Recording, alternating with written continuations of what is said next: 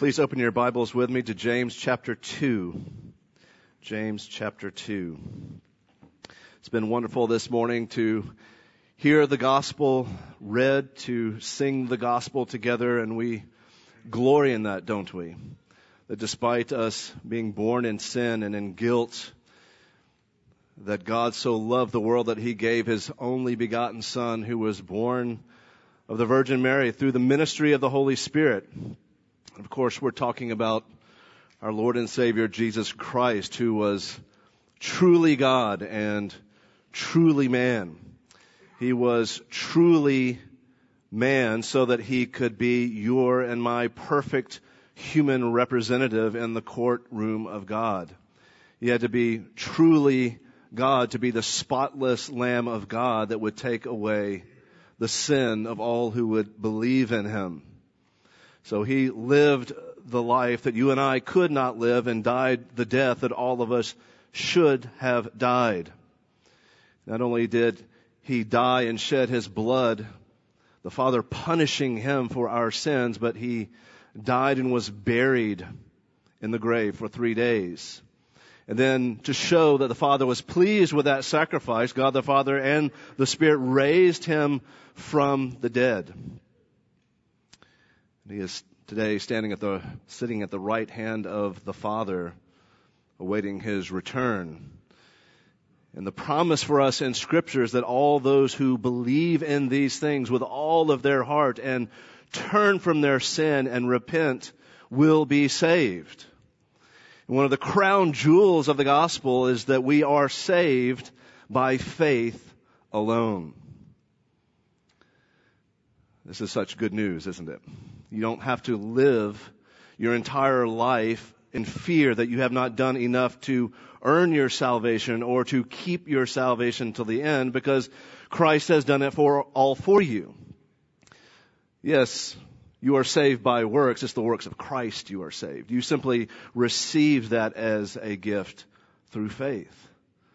Romans 3:28 says, "We hold that one is justified by faith apart from the works of the law. Galatians 2:16 says, "We know that a person is not justified by works of the law, but through faith in Jesus Christ." Seems clear enough, right? We're justified by faith alone. But for those of you that watch college game day Saturday mornings in the fall, you know the famous words of Lee Corso, not so fast, my friend, not so fast, my friend as we come to texts like James chapter 2 verse 24, we read these words, a person is justified by works and not by faith alone. How do we explain this? Even the great German reformer Martin Luther struggled to understand these words. And so as to be good defenders of the gospel, we need to have a ready answer for this text, don't we? Now, a basic rule of Bible interpretation is context, context, context. When we look at passages from Romans, Ephesians, Galatians, we see that as Paul is talking about justification, how would you define that? It's a kind of justification that is, happens how many times in a person's life? One time. It is a one time legal pronouncement of righteousness based on your repentance and faith in Christ.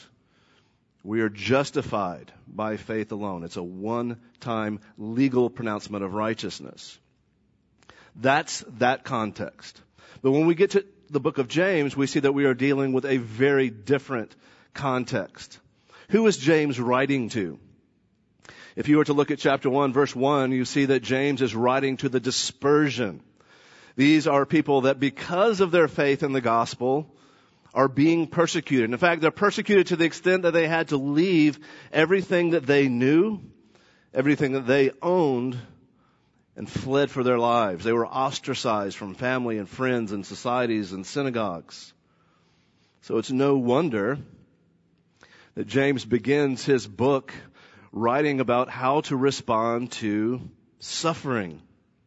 And because suffering oftentimes leads to temptation, then he talks about temptation. He talks about not giving preference to one another, the rich and the poor. He talks about the nature of true religion as taking care of widows and orphans because he is talking to Christian refugees. Think for a moment what that would be like. Uh, Sharon and I my family, we were in the Czech Republic when uh, Russia invaded Ukraine last year, February 24th. And immediately uh, people began to flee, and we hosted some in our home and, and in our church and in our community. And we saw people coming all hours of the night, going to pick them up at all hours of the night with nothing. They had nothing. Only what they could carry in their hands.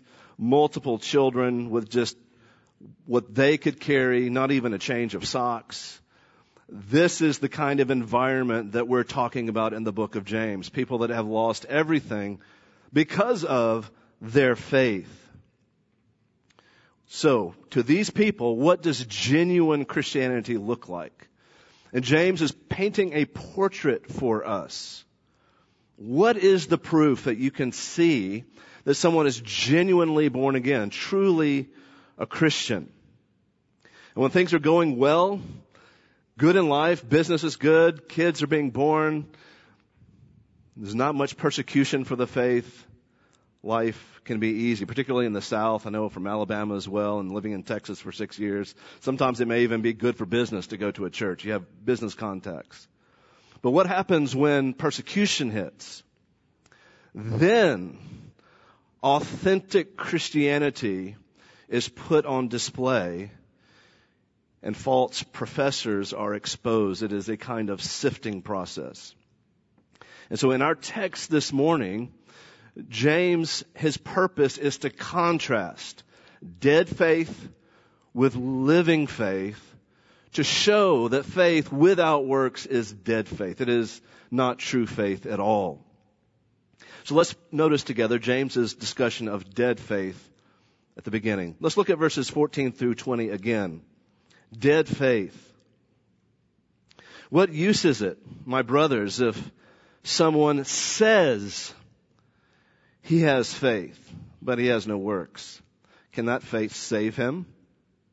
If a brother or sister is without clothing and in need of daily food, and one of you says to them, Go in peace, be warmed and filled, and yet you do not give them what is necessary for their body, what use is that? Even so, faith, if it has no works, is dead, being by itself. But someone may well say, You have faith and I have works. Well, show me your faith without the works, and I will show you my faith by my works. Well, you believe that God is one. You do well. The demons also believe that and shudder. But are you willing to recognize, you foolish fellow, that faith without works is useless? Now notice the very first thing that we see in verse 14. What if someone says, it is a verbal confession. I have faith. I am a Christian. This is absolutely crucial for understanding where James is going with this argument. As we say in English and other languages around the world too, words are cheap. Things are very easy to say, but that doesn't necessarily mean that they are true in one's own heart. Just because someone says they're a Christian, where is the proof? How do you know? Well, it is really and what God does to change the person's life. It is a changed, reformed life. So let, us back up for a moment and ask a couple of questions. Number one, how would you define saving faith? If someone were to ask you that, I would have faith, but what does that mean? And is there such a thing as non-saving faith? I think for that question, is there non-saving faith? The answer would have to be Yes, we see that in the New Testament. For example, in John chapter 2, many were following Jesus and had a, a kind of faith. They saw his miracles. They wanted free breakfast. But the text says in John chapter 2 that even though they were following him and calling themselves his disciples, he did not what? He did not entrust himself to them because he knew what was in them. They were following him for false motives. We look at the parable of the soils where some people receive the gospel with, sometimes even with great joy. But when persecution comes, or even sometimes prosperity, they fall away and show themselves as not to have been truly born again. We really don't have to leave our own text to show that there's a kind of faith that doesn't save because verse 19 shows us that demons have a kind of faith. But none of us would say that demons are going to be in heaven with us. So how do we define what true faith is? Well, the very first aspect is that you must understand the content of the gospel. If I were to ask you to stand behind the pulpit this morning and say, would you explain the essential elements of the gospel? what would you say? That's critical for us as Christians to know, isn't it? We must understand the things that I spoke about at the very beginning the nature of sin, the cross, Christ, resurrection, virgin conception, all of these things, the return of Christ. But is it good enough just to know the content of the gospel? Well, that's where we get to the second aspect of faith is there must be an assent to the gospel an understanding that it is true. So you must understand the content and you must also understand that it is true. But is that all there is to saving faith? You know the content, you know it's true. Are you saved? This is where theologians throughout church history have said, no, there's a third critical element to genuine faith. That's because the devil himself, he knows the content of the gospel and he knows it is true. But he is our great enemy of the faith, isn't he? And so the third critical element of the gospel is a heartfelt trust and a repentant faith in the lordship of Christ. How do you know if someone has this? Uh, do Christians, genuine Christians, walk around with a red dot on our heads? No. So James is going to talk about outward signs or fruit of genuine faith. Now we need to step back a second time and ask another critical question. and This determines the passage that actually makes the answer to this dilemma very simple. It is the term justification. Now we already saw from the text that I quoted earlier, Romans, Galatians, Ephesians, that we are legally justified at the moment of faith by God. It is a one-time experience where God the Father legally pronounces you righteous. Our problem is, is that every time, or we tend to, at least I do, every time I see the word justification or justify in the New Testament, I want to import that legal definition into the term. Here's the key to understanding the passage, brothers and sisters. There is a second way to understand the same term, justification. This is very easily shown in English dictionaries, Czech dictionaries, Russian dictionaries, many languages around the world understand that the term justification can be used as a synonym of vindication. Vindication. Or, how would you define that? It is proving a claim to be true by evidence. You justify a claim, you vindicate a claim, you show it to be true by evidence. So let me give you an illustration of that. If you were in Sunday school, uh, you will have seen a picture of my family. We have five children, four boys. All of my boys are taller than I am now. Six three, six two area. And so let's say that one of my boys comes up to me and says, Daddy, I'm looking down on you now. I think I can tap you out if we wrestle. I think I can wrestle you and take you. Now, men, what do we say to our boys when they say things like this? Let's move the furniture. Let's take the challenge. Got to take these boys down a notch, don't we? But you hear what I'm saying. One of my boys made a claim. I can out wrestle you. And what did I say? You're going to have to justify that claim. You're going to have to vindicate that claim by out wrestling me. And we're going to videotape it. So you understand in English, vindication, justification can be used synonymously. But you might be asking, okay, that works in English, but what about the New Testament? Show me an example in the Bible. I want to know from sh- for sure that Greek can be used that way. Well, one example is Matthew 11:19.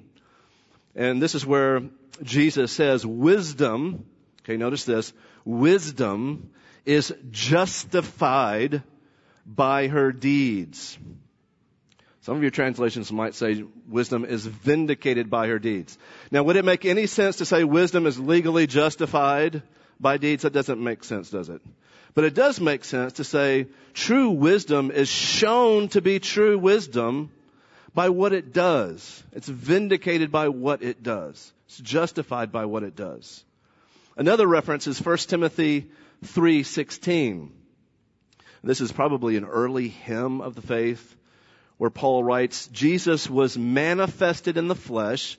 Now notice our term here. Justified by the Spirit. If you have an English Standard Version, it actually says vindicated by the Spirit, but it's the same term, justification. Does it make any sense to say that Jesus himself was justified legally? No, that makes no sense, does it? But it makes complete sense to say that Jesus was manifested in the flesh and by his works through the Spirit was who he said he was. So his claims were justified, vindicated. So now if we return to the book of James, things start to make a little bit more sense. If someone says verbally, I am a Christian, but lives like the devil, the life does not justify the claim, does not vindicate it by the claim. The claim is a lie. It's a false confession. It's a dead faith. So what James is going to do is he's going to give us an example of that in verses 15 and 16. He says, if a brother or sister is without clothes and in need of a daily, daily food, one of you says, go in peace, be warmed and filled, and yet you do not give them what is necessary for their body, what use is that? Typical James. Who's he talking about? The poor. Why? We're talking about Christian refugees. But not just any poor. What does the text say? What kind of poor? Your brother or sister.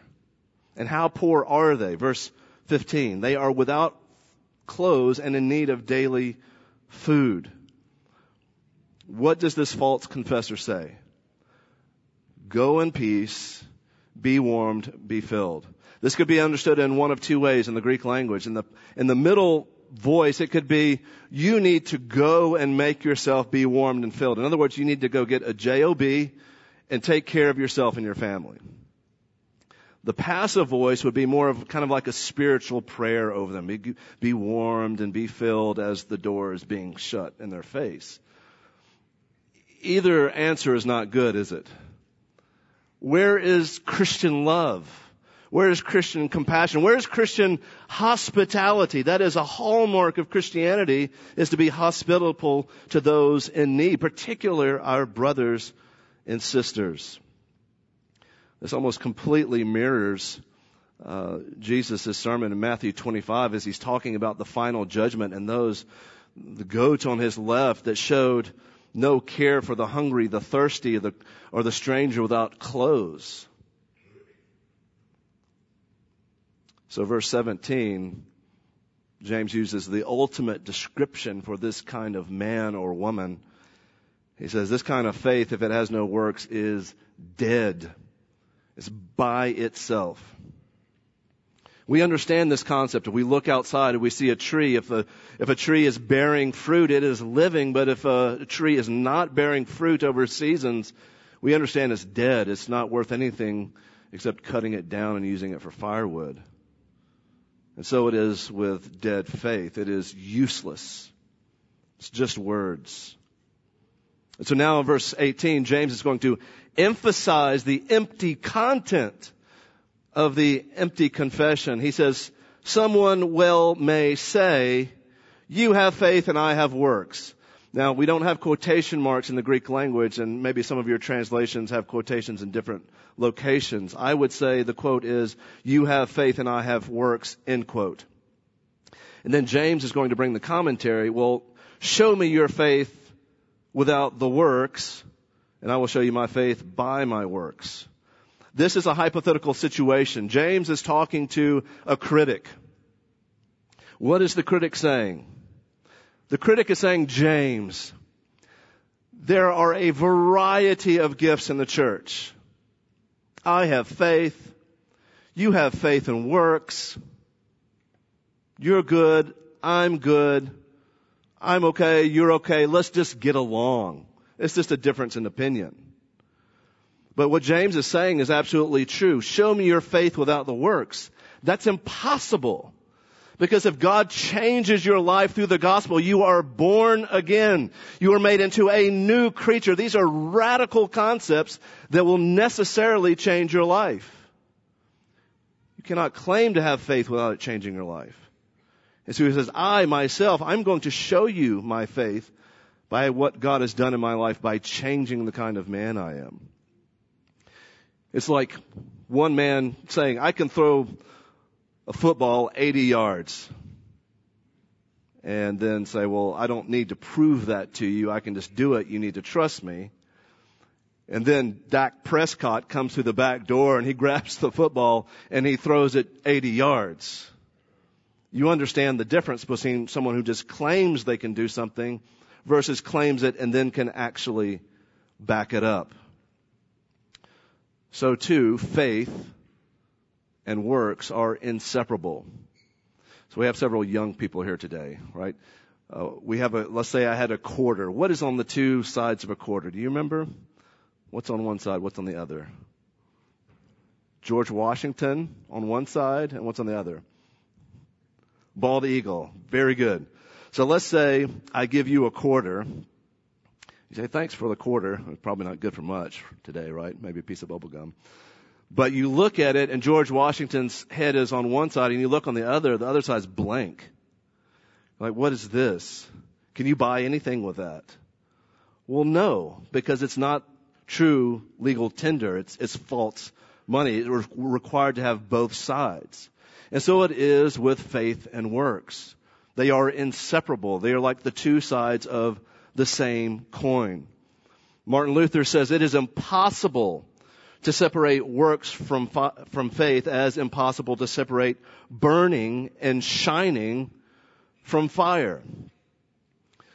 John Calvin said, faith alone justifies, but the faith that justifies is never what? Alone. Now James's critic is going to step back up to the microphone. He's going to say, wait a minute, wait a minute. I can say the great Shema of Israel from Deuteronomy 6 verse 4. Hear, O Israel, the Lord our God, the Lord is one. Surely I'm a believer if I can say that. This is the statement of faith for Israel, recited every morning and evening by every Jewish parent child. In contemporary Christianity, you could say it's something like saying the Apostles' Creed every day or the Nicene Creed every day. Surely you're a Christian if you can affirm those things. But notice James's response in verse 19. You believe that God is one. What's he referring to? The Shema, Deuteronomy 6 4. You believe that. You can kind of see the sarcasm in James's voice. In other words, he's saying, you do well. Congratulations. Guess what? Who else does that? The demons do that.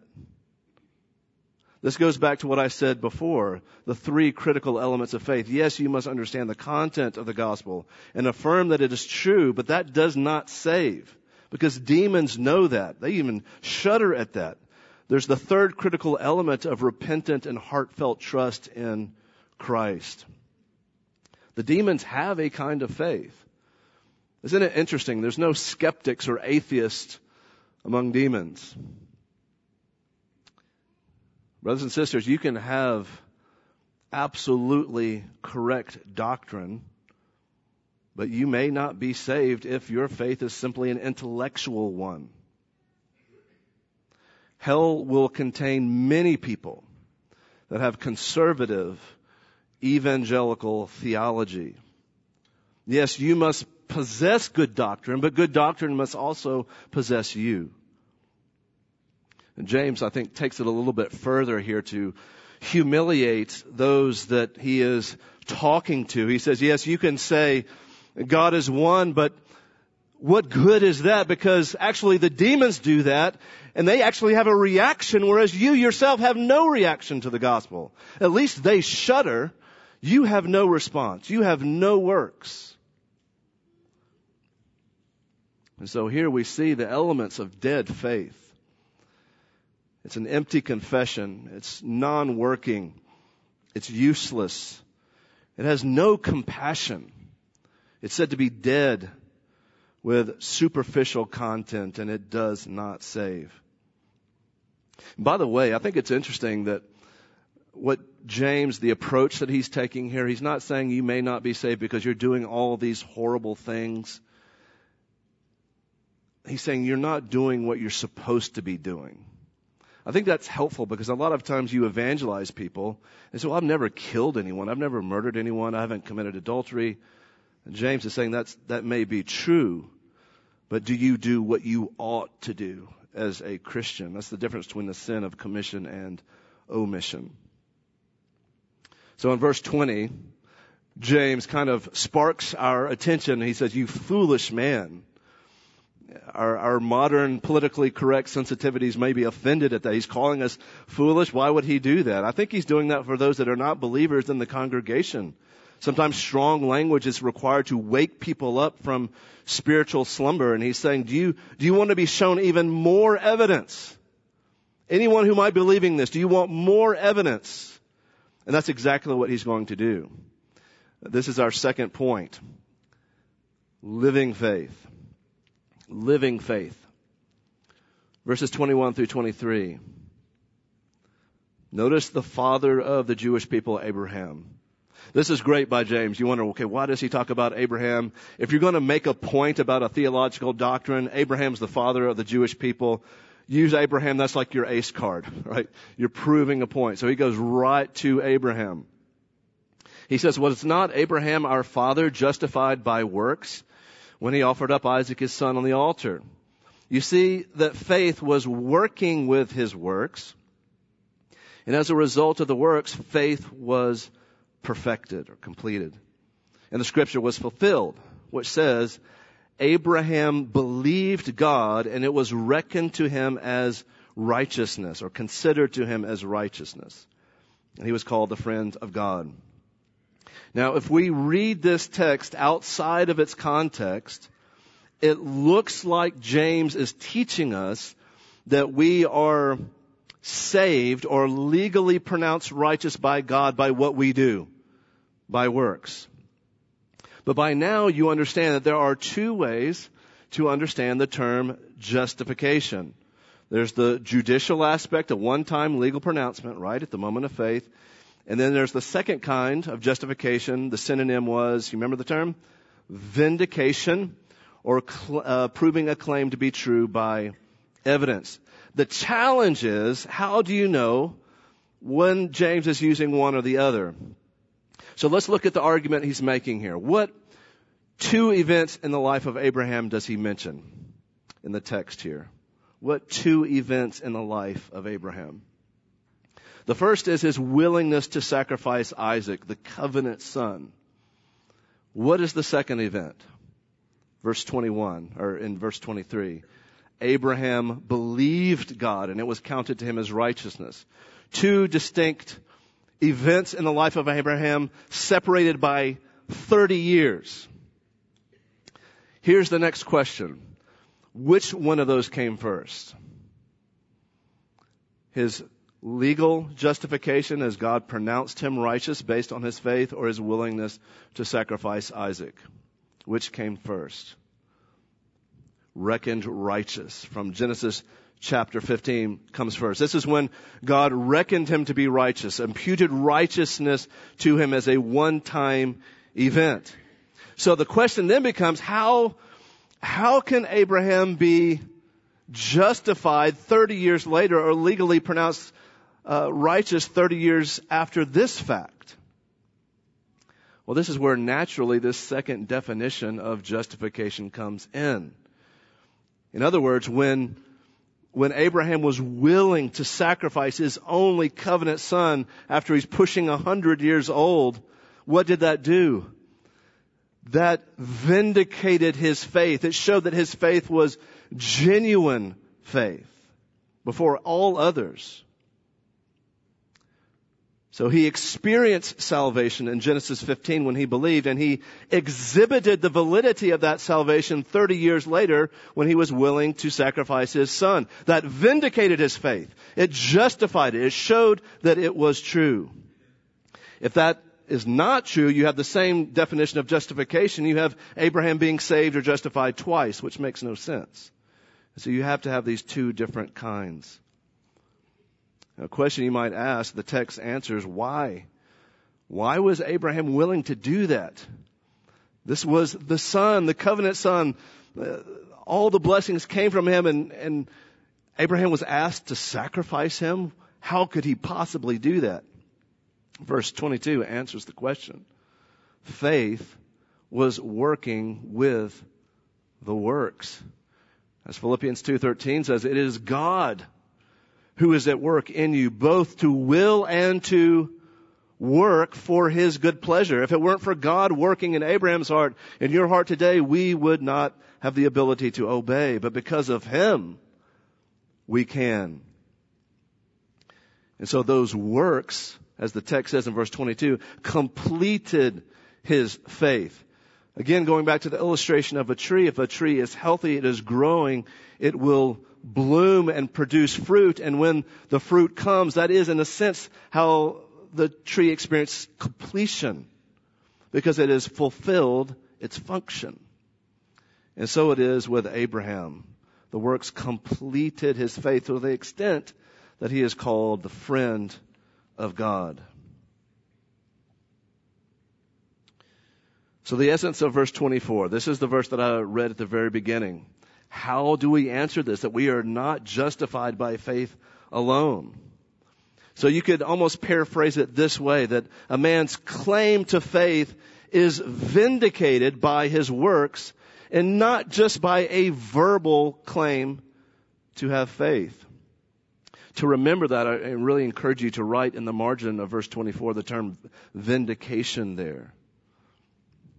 A man's claim to faith is vindicated justified by his works, not just by a verbal confession. When you understand it that way, it perfectly makes sense, doesn't it? But James does not stop with Abraham. He's got another card up his sleeve. Who is his second example that he gives us? And this is fascinating. Who does he mention?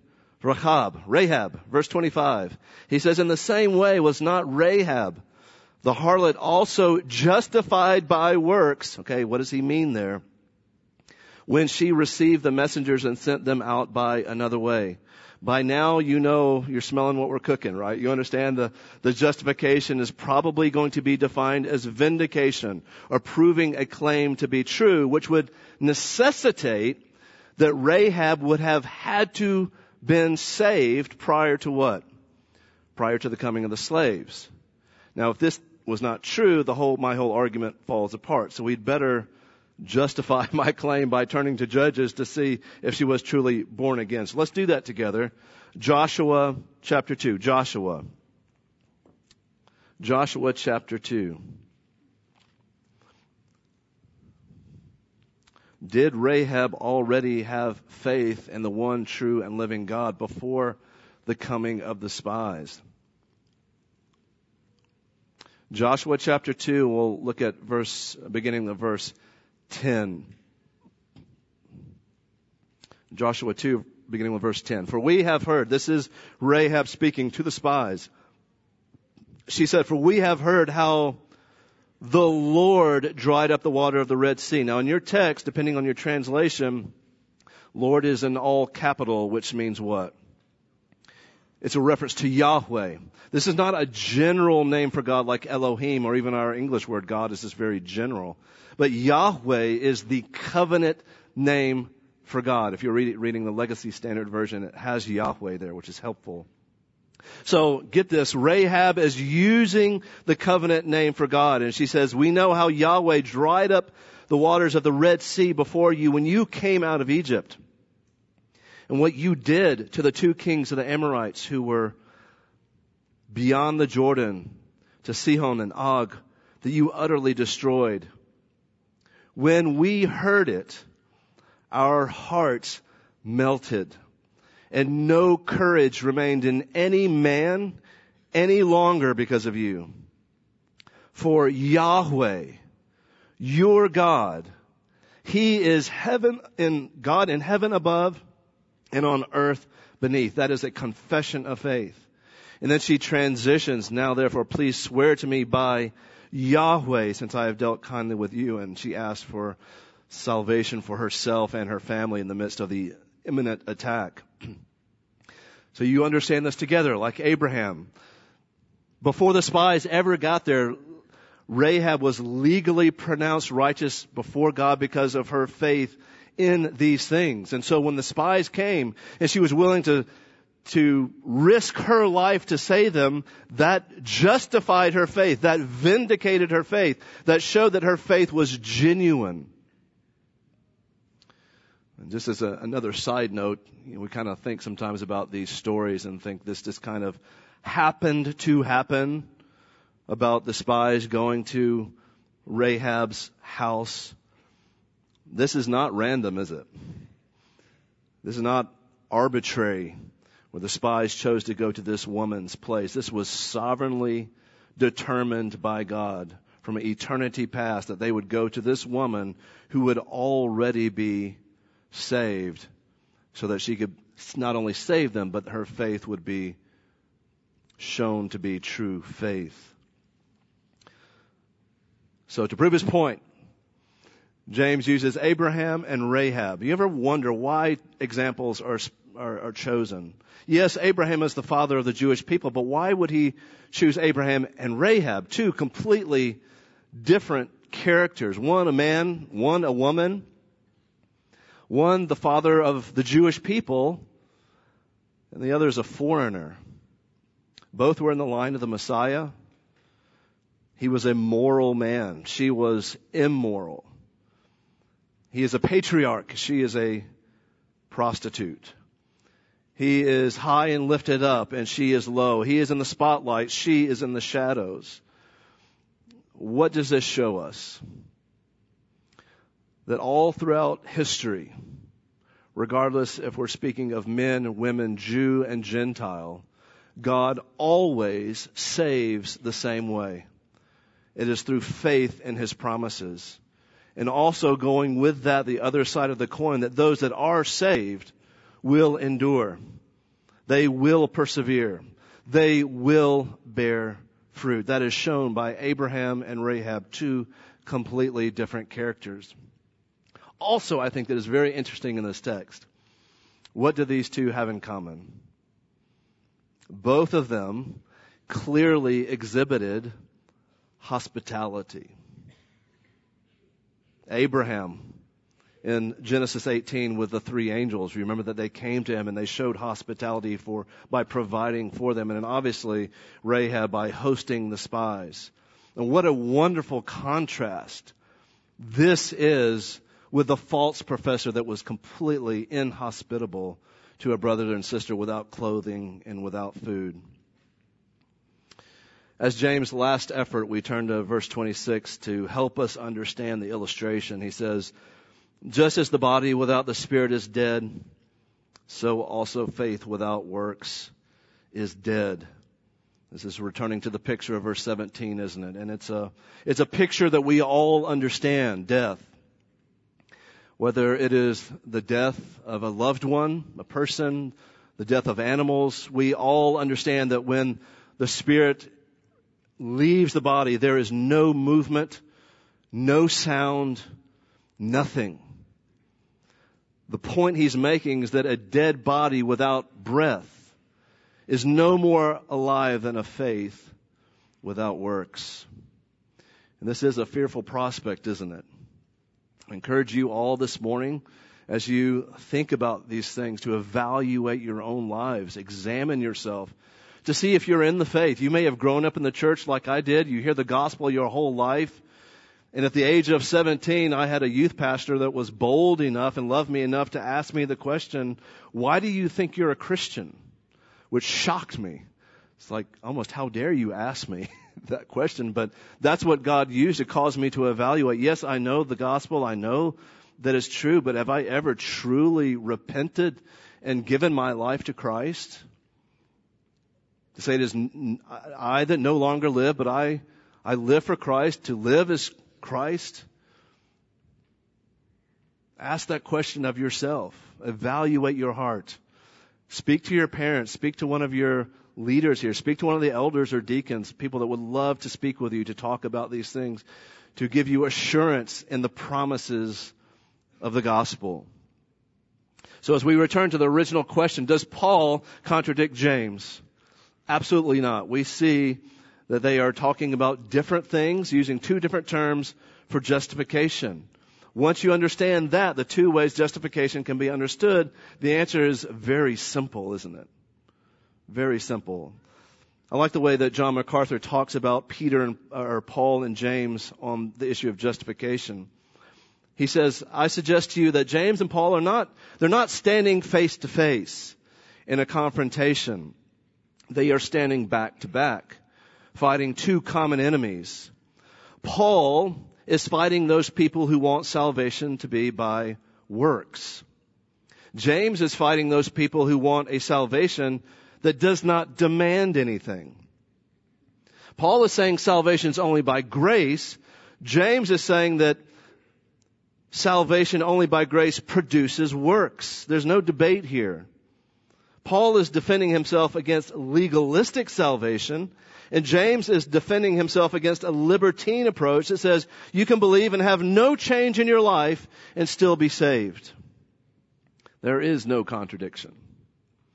And so, brothers and sisters, we glory together. We have joy together that we are saved freely, justified freely by faith alone in Christ. And in the power of the indwelling Spirit, we are born again for a life of fruit bearing. So my prayer this morning is that this will give you confidence as you evangelize and defend the faith that you can explain these things yourselves in a very simple way and to give you boldness to do that. And for those of you that are not sure of your salvation, they're still considering those things, please talk to someone. We want to talk to you. I'll be up here after the service as well. Let's pray together for these things. Father, we give you thanks for your kindness to us in the gospel. We thank you for, from eternity past, the work of the Trinity in planning the plan of salvation for those that are helpless and weak, those that are your enemies, that because of your love you have showered your grace and mercy upon us, that we have the opportunity not to glorify you forever in hell by showing your justice and holy wrath, but we can glorify you forever by believing in your promises, and enjoying heaven with you forever. Father, I pray for those here this morning that you would work in hearts for those that may not know you to convict them of the sin, open their eyes to understand the glories of the gospel, the hope of heaven. And for those of us that seek to be faithful to the Great Commission, would you help us to have boldness and resolve to get out of our comfort zones, to talk to people about the gospel out of love for them, understanding that we always talk to those that have eternal souls that will spend eternity either in heaven or hell. Help us to realize that life is not just about us, but we serve others primarily through preaching the gospel. Help us to do that. And we ask that you would give us success by your Spirit in causing dead sinners to live. And may Grace Bible Church be a light, not only in this community for the gospel and discipleship, but be a light for churches around the world, and I give you thanks for their partnership with us in the ministry. What a joy and privilege it is for us uh, to be a part of their ministry here overseas. Father, we ask your blessing upon this precious congregation, praying in the name of the Father, Son, and Holy Spirit. Amen.